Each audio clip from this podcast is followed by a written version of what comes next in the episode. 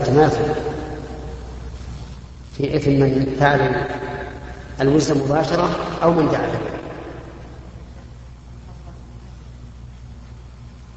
ما في مثل من أوزار. من أوزار. نعم. فعليه وزره ووزر من عمل به.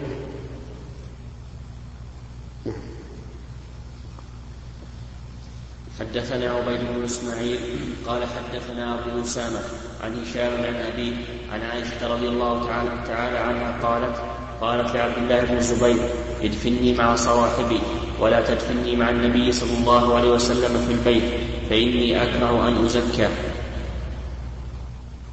نعم. وعن هشام عن أبيه أن عمر رضي الله تعالى عنه أرسل إلى عائشة رضي الله عنها إذني لي أن أدفن مع, مع صاحبي. فقالت إي والله. قال وكان الرجل إذا أرسل إليها من الصحابة. قالت لا والله لا أوثرهم بأحد أبدا. طيب. هذا أيضا فيه دليل على ذكر قبر النبي صلى الله عليه وسلم وأنه دفن في حجرة عائشة. وكذلك دفن معه أبو بكر رضي الله عنه. آثرت به عائشة أباها على نفسه. وكذلك لما طوى عمر رضي الله عنه أرسل إليها يستأذن أن يدفن مع صاحبيه فأذنت له. وقال له رضي الله عنه عنه إذا حملتموني إلى مكان الحجرة فاستأذنوا مرة ثانية لأنها لأني أخشى أنها أذنت في حياتي يعني حياء أو خجلا مني. فإذا أذنت فادفنوني وإلا فردوني إلى البقيع اللهم عنه نعم. نعم.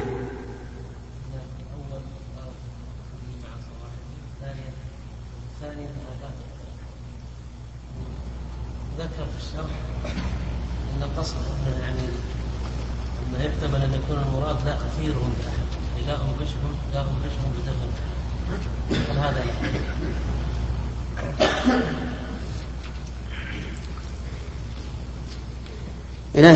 يكون المال لها تمنع أحد إذا استأذن أن يدفن مع النبي صلى الله عليه وسلم وأبيها لا تأذن له لا تثره على نفسه لا ما ما لا, لا, لا تعطي هذه الكلمة هذا المعنى. لا أوثرهم. لو كان لا أوثرهم لقد لا أوثرهم وأين الإثارة؟ وش المانع؟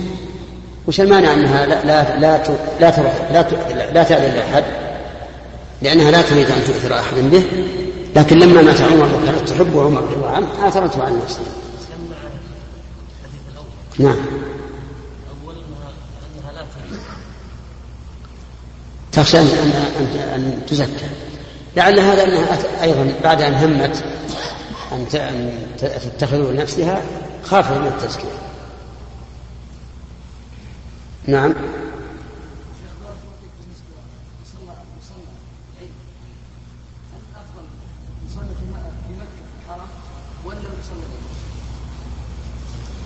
عرفت من جاء في المدينة وسبق الكلام عليه وأنا أعطيكم قاعدة. أي حديث يمضي في ليلة لا يمكن أن يبحث فيه مرة أخرى.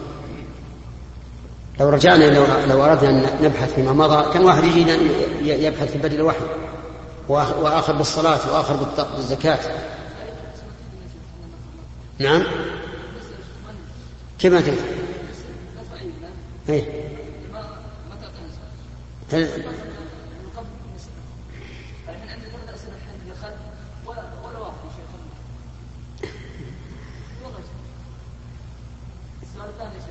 لا لا خلينا الأول ونشوف.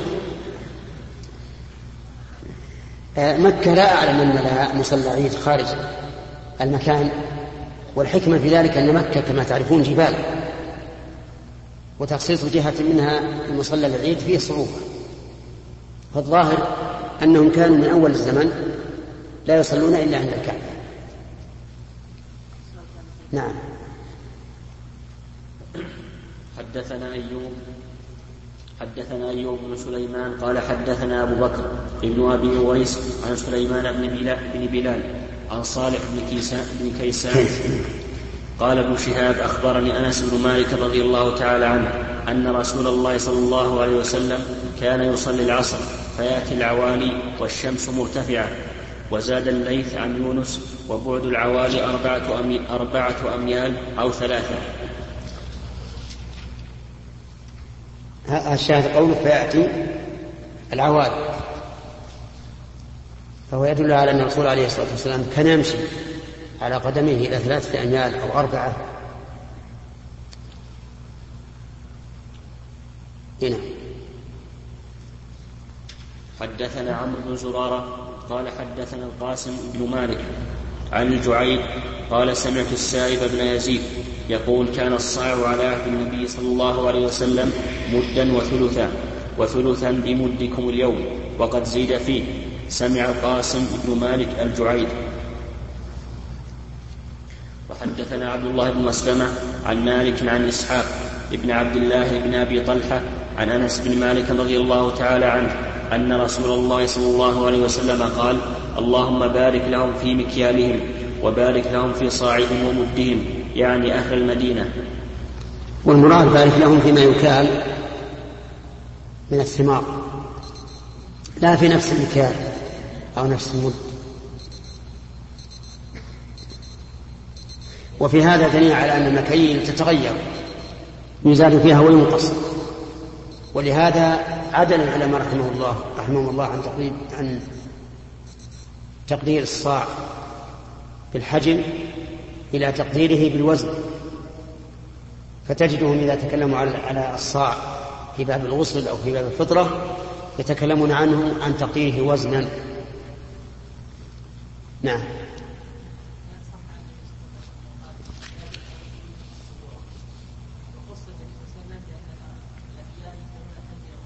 نعم.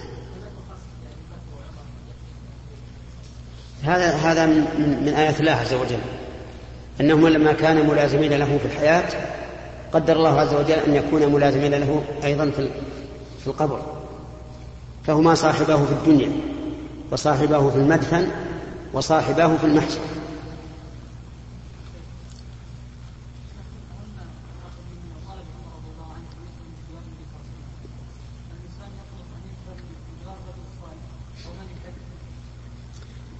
والله هذا ذكر بعض العلماء كذلك.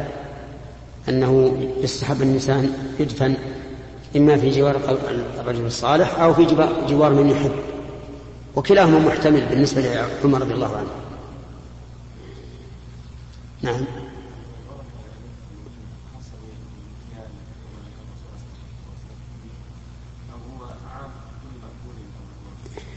لا ظاهر الحديث أنه فيما يكال فقط. لكن لا يمنع ان أن الله يبارك في الجميع. إنما ما يشمله الدعاء هو الذي يكال فقط نعم. حدثنا إبراهيم بن المنذر قال حدثنا أبو ضمرة قال حدثنا موسى بن عقبة عن نافع عن ابن عمر رضي الله تعالى عنه رضي الله تعالى عنهما أن اليهود جاءوا إلى النبي صلى الله عليه وسلم برجل وامرأة زنيا فأمر بهما فرجما قريبا من حيث توضع الجنائز عند المسجد. الله. وكان محصنين وكان الرجم واجبا في شريعة موسى. لكن لما كثر الزنا في أشرافهم ساءهم أن يرجم الأشراف. فأبدلوا هذه العقوبة بعقوبة أخرى. أن تحمم وجوههما يعني تسود وأن يركبا على عير أي على حمار يكون وجه الرجل إلى دبر الحمار ووجه الأنثى إلى وجه الحمار أو بالعكس ويطاف بهما في الأسواق.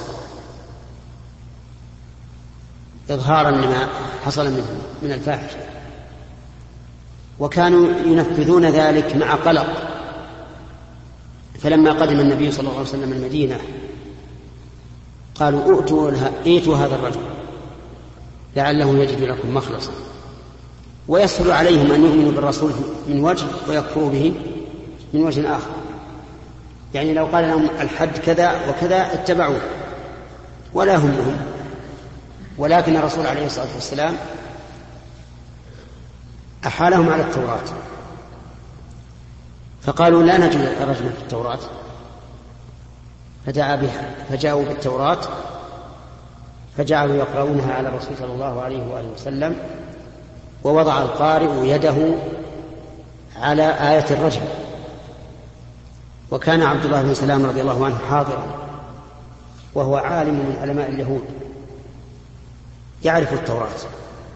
فقال للرجل ارفع يدك يعني عن الآية التي فيها الرجل فرفع يده فإذا آية, آية الرجل تلوح فيها واضحة. فأمر بهم الرسول عليه الصلاة والسلام فرجم. قال الراوي فرأيت الرجل يحمي ظهره على المرأة يقيها من الحجارة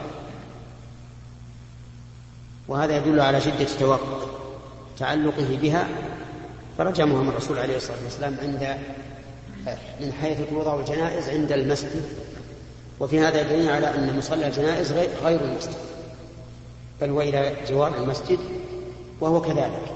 لكن هذا لا يمنع أن يصلى على الجنازة في المسجد فقد ثبت أن النبي صلى الله عليه وسلم صلى على ابني بيضاء في المسجد. نعم. حدثنا إسماعيل قال حدثني مالك قد يؤخذ من هذا الحديث أنه تنبغي إقامة الحدود قرب المساجد كما يصنع اليوم.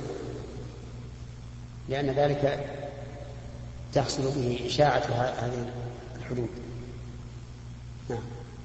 حدثنا إسماعيل قال حدثني مالك عن عمرو مولى المطلب عن أنس بن مالك رضي الله تعالى عنه أن رسول الله صلى الله عليه وسلم طلع له أحد فقال هذا جبل يحبنا ونحبه. اللهم إن إبراهيم حرم مكة وإني أحرم ما بين لابتيه ما بين لابتيها. تابعه سهل عن النبي صلى الله عليه وسلم في أحد. أحد هو الجبل المحيط بالمدينة من ناحية الشمال. وهو أكبر جبال المدينة. وقد حصل عنده الوقعة المشهورة ولهذا كان النبي صلى الله عليه وسلم يحب هذا الجبل. لما حصل حوله من هذه المعركة التي فيها من المصالح العظيمة ما ذكره الله عز وجل في آية آل عمران. واستطرد لها الحافظ ابن القيم رحمه الله في زاد المعاد وذكر من الفوائد ما يحسن لطالب العلم أن يراجعه. لو كانت المسألة في غير النبي صلى الله عليه وسلم لكان الرجل المهزوم عنده يتشاءم به ويبغضه ويكرهه. لكن النبي عليه الصلاة والسلام قال إنه يحبنا ونحبه. وفي هذا دليل على أن الجمادات لها شعور.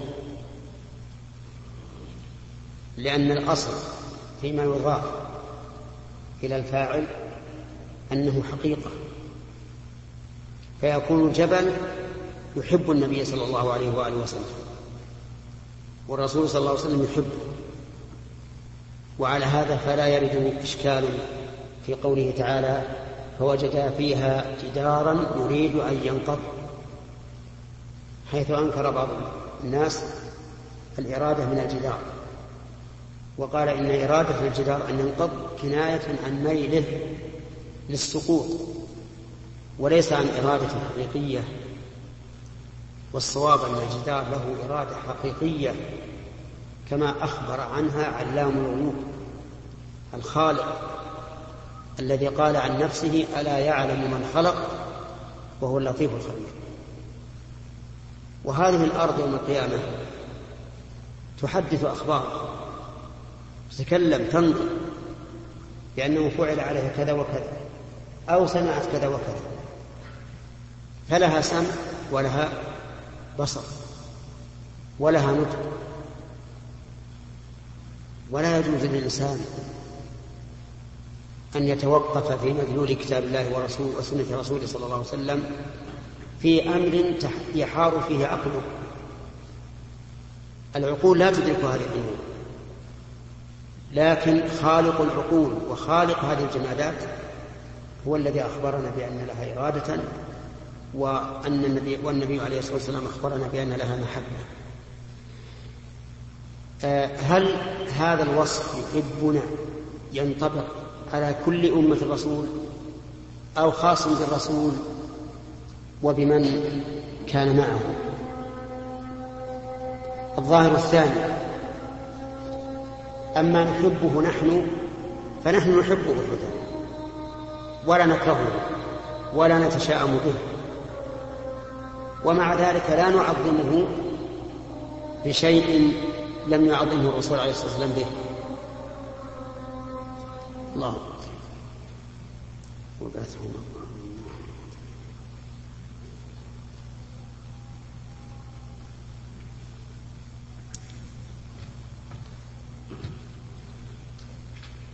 وفي هذا الحديث دليل على أن النبي صلى الله عليه وسلم حرم ما بين لابتيه أي ما بين الحرتين.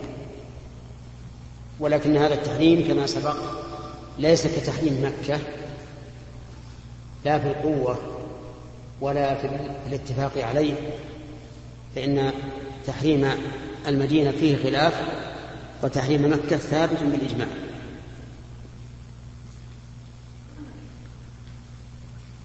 نعم. إي نعم.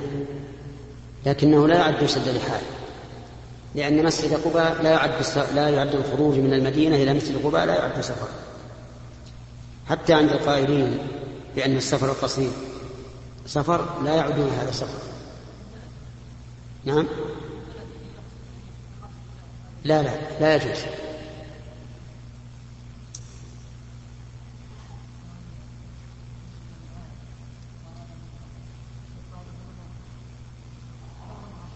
نعم.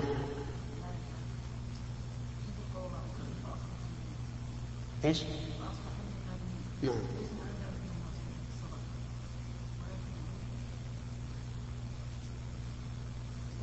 صار. أصبح من نديم صار. أصبح باللغة العربية تكون بمعنى صار. يقول أصبح باللغة العربية تكون بمعنى صار. مثل كان بالضبط. كان من النادمين أصبح من النادمين. هل أنه لا يمنع أن يكون هذا الرجل حينما بات ليلا وفكر في أمره؟ وكيف كان هذا الغراب أعلم منه ما يفعله في هذا الميت؟ ندم يعني على فرض أنه أصبح نادما أي في الحال صار نادما فأصبح المعنى صار. أنت.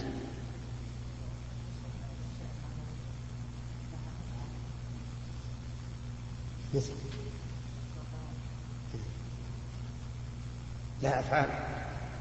يعني. آه. يعني هل يقع عليه العقد إذا رأيت معك كتابا واشتريته منك فهذا يدل على إيش؟ على رغبتي في الكتاب. فقوله اشتروا الضلالة أبلغ من قوله سلكوا الضلالة. لأن المشتري محب للشيء غالب له. فتضمنت الآية أن هؤلاء أخذوا الضلالة واختاروا الضلالة بشغف ولهف وطلب كما أن المشتري يفعل كذلك في السلعة. فتكون أبلغ مما لو قال أولئك الذين اختاروا الضلالة اشتروها. ما قبلوها لما أهدت إليهم فقط بل اشتروها شراء فكأنهم من حرصهم على الضلالة كالمشتري في السلعة. واضح؟ نعم.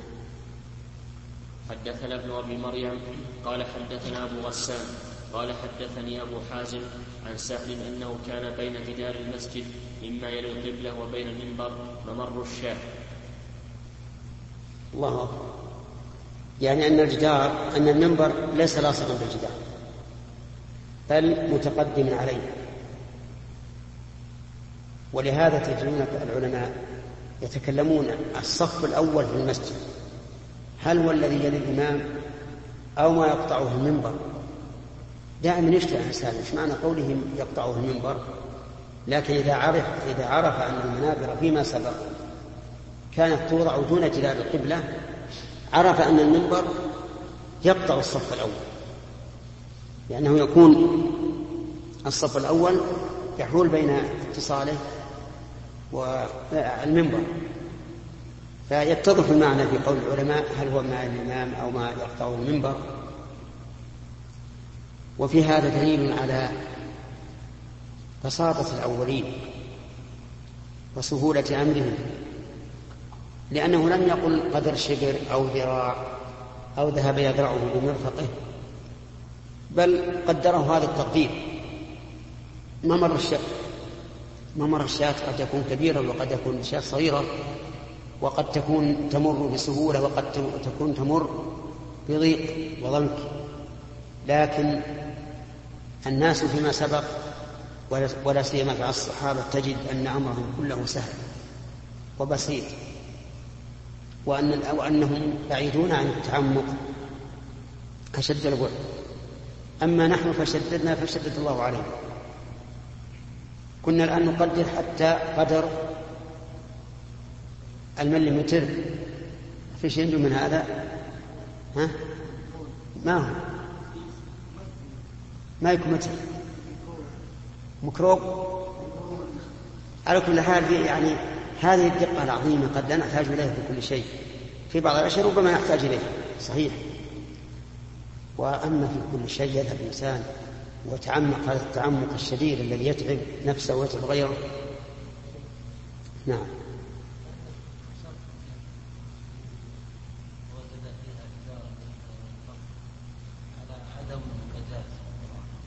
أي نعم. نعم. هذا مقصود. بل إن الصحيح ما ذهب اليه شيخ الإسلام رحمه الله أنه لا مجاز في القرآن ولا في العلم حتى في اللغة. والعجيب إن شيخ الإسلام رحمه الله كلامه على عكس من قال إن جميع اللغة ليس فيها شيء حقيقة. كل كلام اللغة مجاز.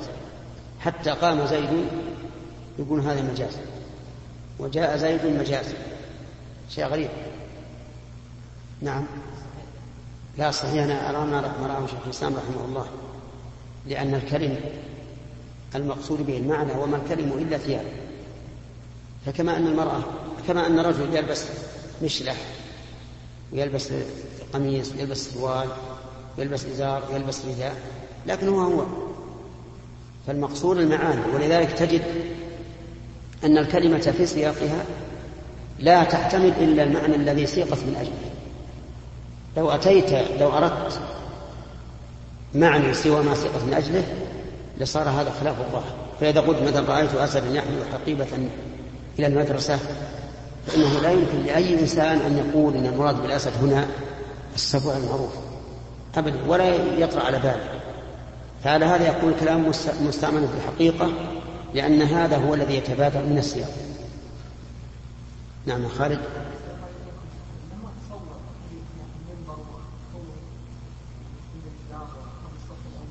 اي نعم. هذا المنبر الآن. لو أخرناه هنا شوي صار بينه وبين الجدار. ما مر الشيء. هذا المعنى كيف؟ إذا صعد عليه؟ يصلي يعني في حال الصلاة قد يتأخر وقد يتقدم ويكون هناك فاصل وقد يتقدم ويتأخر الصف الأول حتى لا يكون فاصل. ثم المنبر في عهد الرسول. لا تظن إنه في الوسط. المنبر في عهد الرسول في في الجانب الأيمن من من القبلة.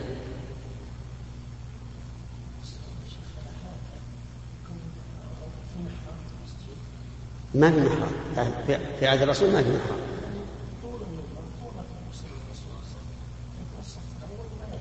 كيف؟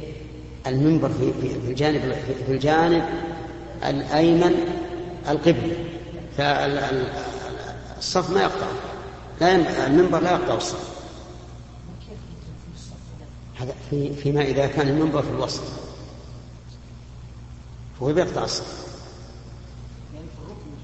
في الركن. في الركن نعم. حدثنا عمرو بن علي. أخذنا ثلاثة. قال حدثنا عبد الرحمن بن مهدي. هذا الرجل الذي كان يقول عندي ثلاثة أسلة متخلفة لكنه يجد الفسحة ولا يسأل ثم يذهب يسأل بعد ساعة بعد ليلة أو ليلتين شاء ما تقول في هذا؟ تكلم عن نفسك. نعم؟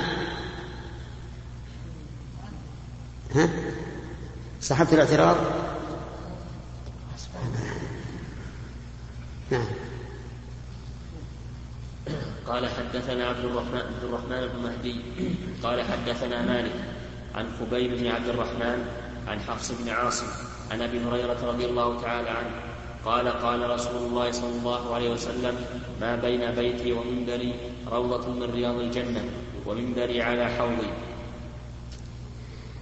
يروى هذا الحديث ما بين ما بين قبري ومنبري. لكنه هذا ليس بصحيح. لأن الرسول عليه الصلاة والسلام حين تكلم بهذا وليس له قبر لكن له بيت. واللفظ المذكور ما بين قبري ليس في الصحيحين ولا في أحدهم والصواب ما بين بيتي ومنبري روضة من رياض الجنة. لكن ما معنى روضة من رياض الجنة؟ معناه أنه محل غرس وزرع للعمل الصالح فيفيد أنه ينبغي للإنسان أن يكثر العمل الصالح في هذا المكان من صلاة أو ذكر أو قراءة. وقول عليه الصلاة والسلام قبري على و ومنبري على حوضي. الظاهر والله أعلم أن معناه أن منبره يوم القيامة يوضع على حوض حتى يشاهد أمته ويعترض هذا الحوض وتشرب منه. وحتى أنه يذاد أناس وردوا الحوض فيقول يا رب أمتي أمتي فقول منبري على حوضي أي أنه هذا المنبر يوضع يوم القيامة على حوض النبي صلى الله عليه وسلم. ثم هل المراد المنبر عينا أو المنبر جنسا؟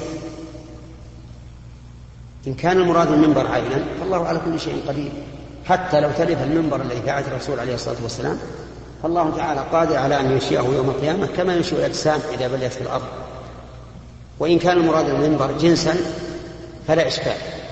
أي أنه يوضع له منبر يوم القيامة يكون لائقا في ذلك اليوم. عندك عليه التعليق؟ ها؟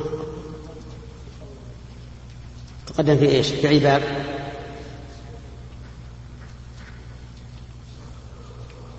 أصبر.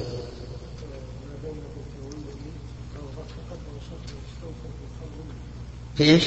فضل المدينة. فضل المدينة؟ طيب. يراجع إن شاء الله. ينظر فيه. نعم. نعم.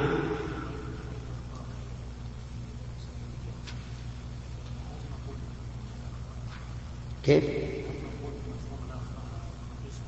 بمفهوم الآخرة وش معنى بمفهوم الآخرة لا تحدث أخبارها الذي فعل عليها في الدنيا. تحدث أخبارها يوم القيامة بما عمل عليها في الدنيا من خير أو شر. نعم.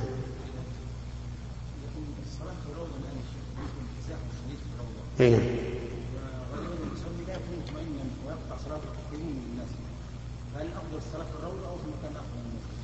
هذا ينبني على قاعدة سبقت ولعلك تذكرها. ما هي؟ ما يتعلق بذات العبادة؟ أولى بالمراعاة المكان أو الزمن. نعم.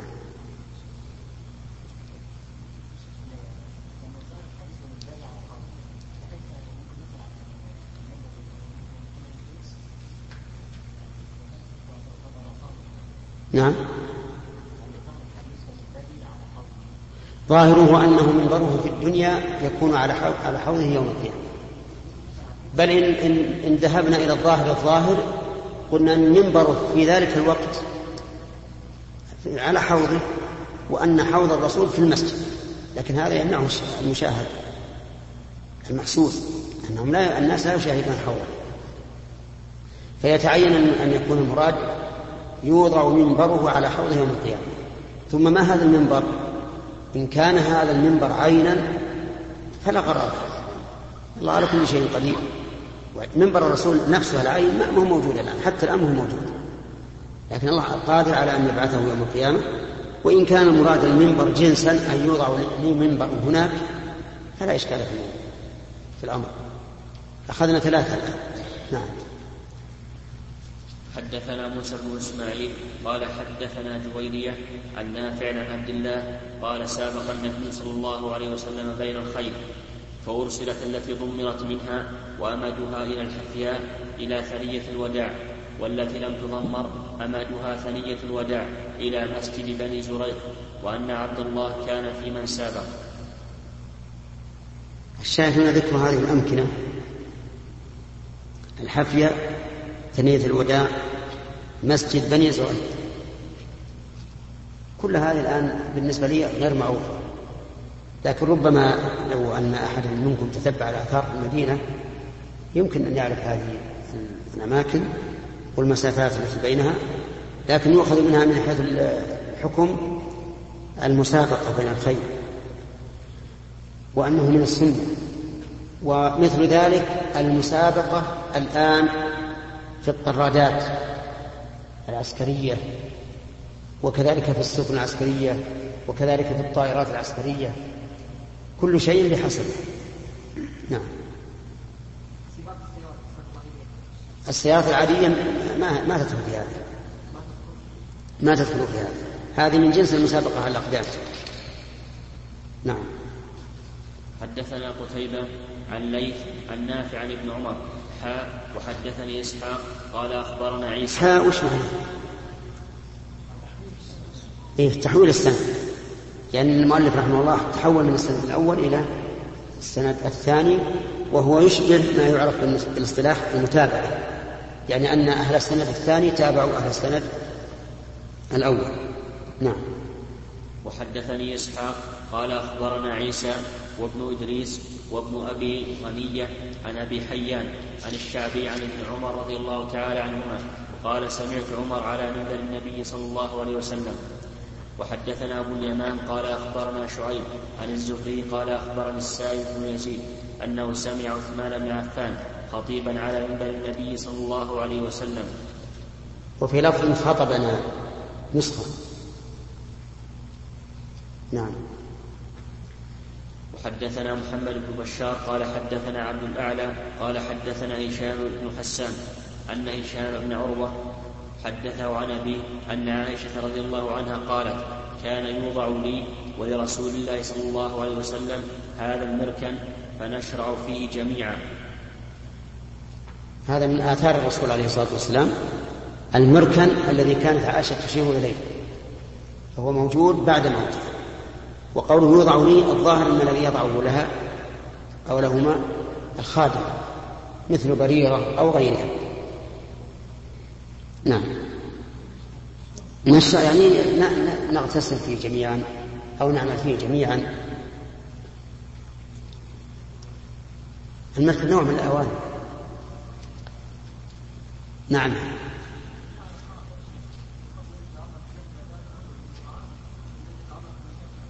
نعم. إيش؟ نعم. نعم. أي نعم. الجماعة تتعلق بذات العبادة ثم لا معارضة بين بين واجب ومسنون. الجماعة واجبة والخشوع في الصلاة مسنون. ثم قد يكون هذا من الشيطان. إذا حضرت الجماعة شوش عليك من أجل أن تتركها. نعم. أخذنا ثلاثة سأل اثنين قبل. حدثنا مسدد قال حدثنا عباد بن عباد قال حدثنا عاصم الأحول عن أنس رضي الله تعالى عنه قال حالف النبي صلى الله عليه وسلم بين الأنصار وقريش في دار التي بالمدينة وقنت شهرا يدعو على أحياء من بني سليم. الشاهد من الآثار قوله إيش؟ في دار التي بالمدينة. وقول قنت شهرا يدعو على أحياء من بني سليم فيه دليل على تقييد القنوت بالشهر. لكن هل معنى ذلك أنه قيد بالشهر لزوال العلة وإتيان هؤلاء القوم القوم المسلمين؟ أو لأن لا يحصل الملل والكسل؟ على كل حال أذكركم أنه قيد لنا القنوت للبوسنة والهرسك وعلى أعدائهم من الصرب والكروات شهرا من 15 ذي القعدة إلى 15 ذي الحجة. وانتهى الشهر. لكن لا يعني هذا أنه ينتهي دعاؤنا لهم أي البوسنة والهرسك والدعاء على هؤلاء النصارى لعنة الله على النصارى جميعا أنه انتهى الدعاء لهم. ادعوا لهم. ادعوا لهم في السجود وبين الأذان والإقامة في آخر الليل في كل مناسبة لأنهم في حاجة إلى دعائكم لهم. هم على وشك أن يبادوا جميعا وتدمر ديارهم من تآمر النصارى عليهم من كل من, من كل صوب مؤامرة ظاهرة واضحة جدا لا تشكل على أي واحد أنها مؤامرة.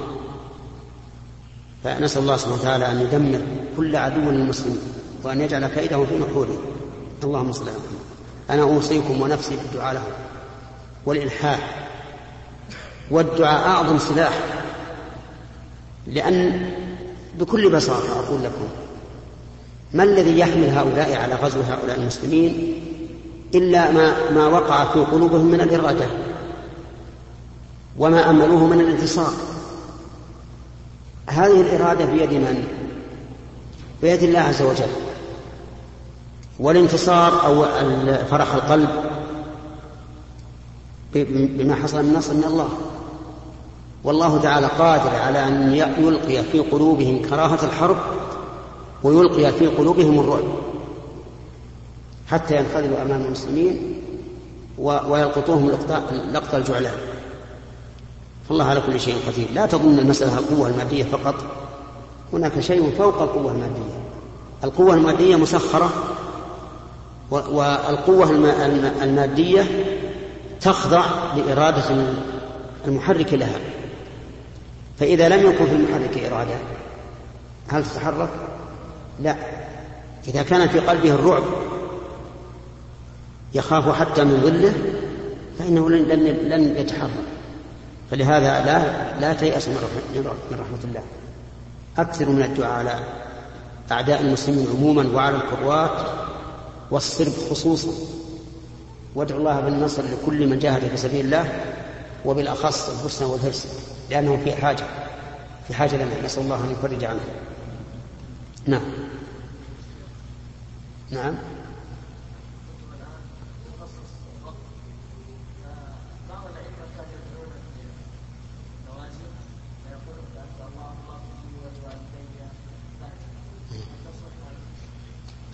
ولا ظهر شر لا بأس هذه تبع.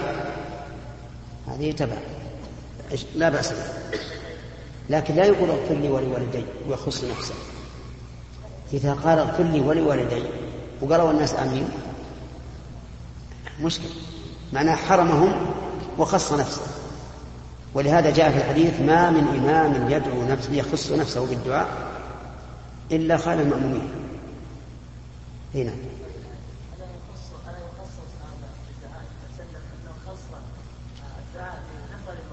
هذا هو الأصل هذا هو الأصل.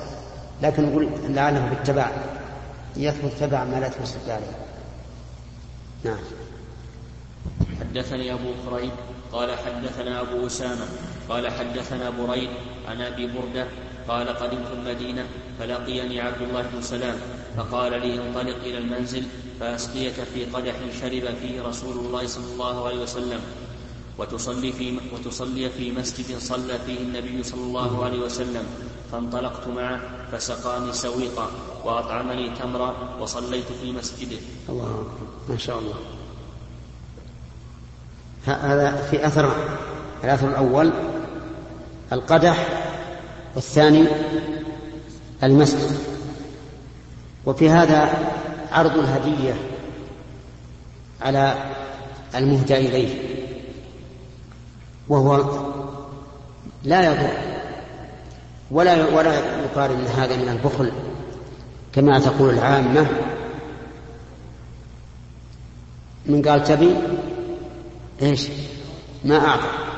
هم يقولون ما أعطى. ها؟ لا اللي أنا أحفظ ولعل فيها روايتان. من قال تبي معك فأحيانا يعرض الإنسان الهدية من باب من باب التبيين والإيضاح لا من باب المن لأنه لو كان لا يريد العطاء سكت. ما الذي ما الذي يدريك أن عنده شيئا يريد أن يهديه؟ فهذا القدح الذي عند عند كعب. عبد الله عند عبد الله بن سلام هذا القدح اللي عند عبد الله بن سلام ما الذي يدري أبا بردة عنه؟ فلولا أنه يريد أن يعطيه أو أن يمنحه هذه الهدية وهي أن يشرب من القدح الذي شرب منه النبي صلى الله عليه وسلم ما عرضه عليه. هل يؤخذ من هذا الحديث التبرك بآثار النبي صلى الله عليه وسلم؟ أي ربما يؤخذ التبرك بآثاره لكنه خاص به عليه الصلاة والسلام تتبرك بثيابه بريقه وتتبرك أيضا بآثاره التي شرب بها أو لبسها. ويحتمل أن يكون من شدة محبة الإنسان للرسول عليه الصلاة والسلام يحب أن يشرب بالإناء الذي شرب منه. كما كان عليه الصلاة والسلام يتتبع الإناء الذي شربت منه عائشة ويشرب من محل فمها. وكذلك يأخذ العظم الذي تعرقته فيتعرقه عليه الصلاة والسلام فهذه الأشياء قد يراد بها التبرك وقد يراد بها بيان كمال المحبة نعم خالد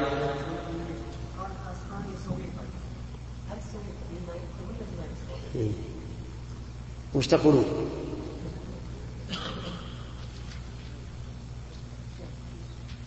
وش من داود النوع الأول.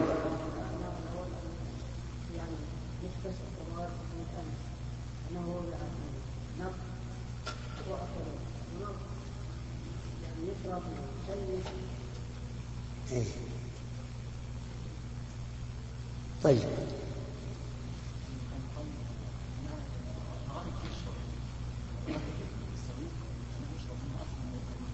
الغالب إنه يشرب. كيف كان ذلك؟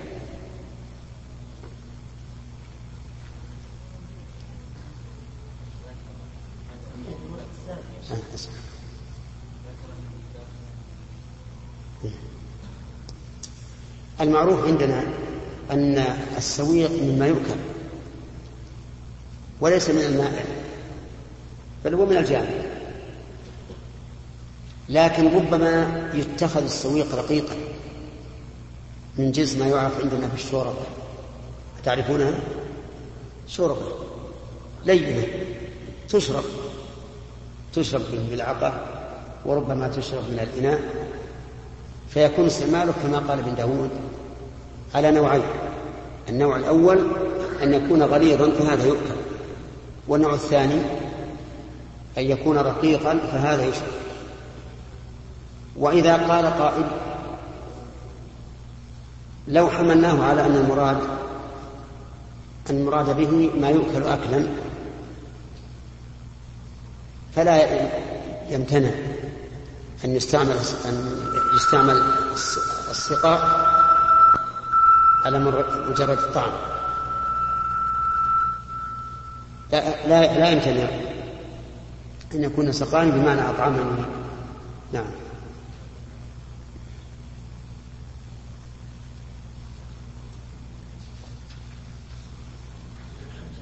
كما الشاعر لكن عكس ما علفتها تبنا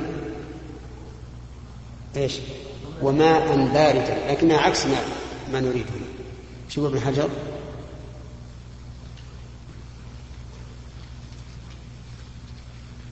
بلفظ ألا تجيء فأطعمك سويقا وتمرا فكأنه استعمل الإطعام بالمعنى العام وليس هذا من قبيل علفتها تبنا وماء لأنه إما من الاكتفاء وإما من التضمين. ولا يحتاج لذلك هنا لأن الطعام يستعمل في الأكل والشرب. وقد بين في الرواية الأخرى أنه أسقاه السويق ما في ما في أقول ما في الكلام إلى الآن. أعده. يقول بلفظ لا قبل قبل. يقول فانطلقت معه فأسقاني سويقا وأطعمني تمرا. قد مضى في مناقب عبد الله بن سلام من طريق سعيد بن أبي بردة عن أبيه بلفظ ألا تجي فأطعمك سويقا وتمرا فكأنه استعمل الإطعام بالمعنى الأعم. وليس هذا من قبيل علفتها تبنا وماء لأنه إما من الاكتفاء وإما من التضمين أيها الإخوة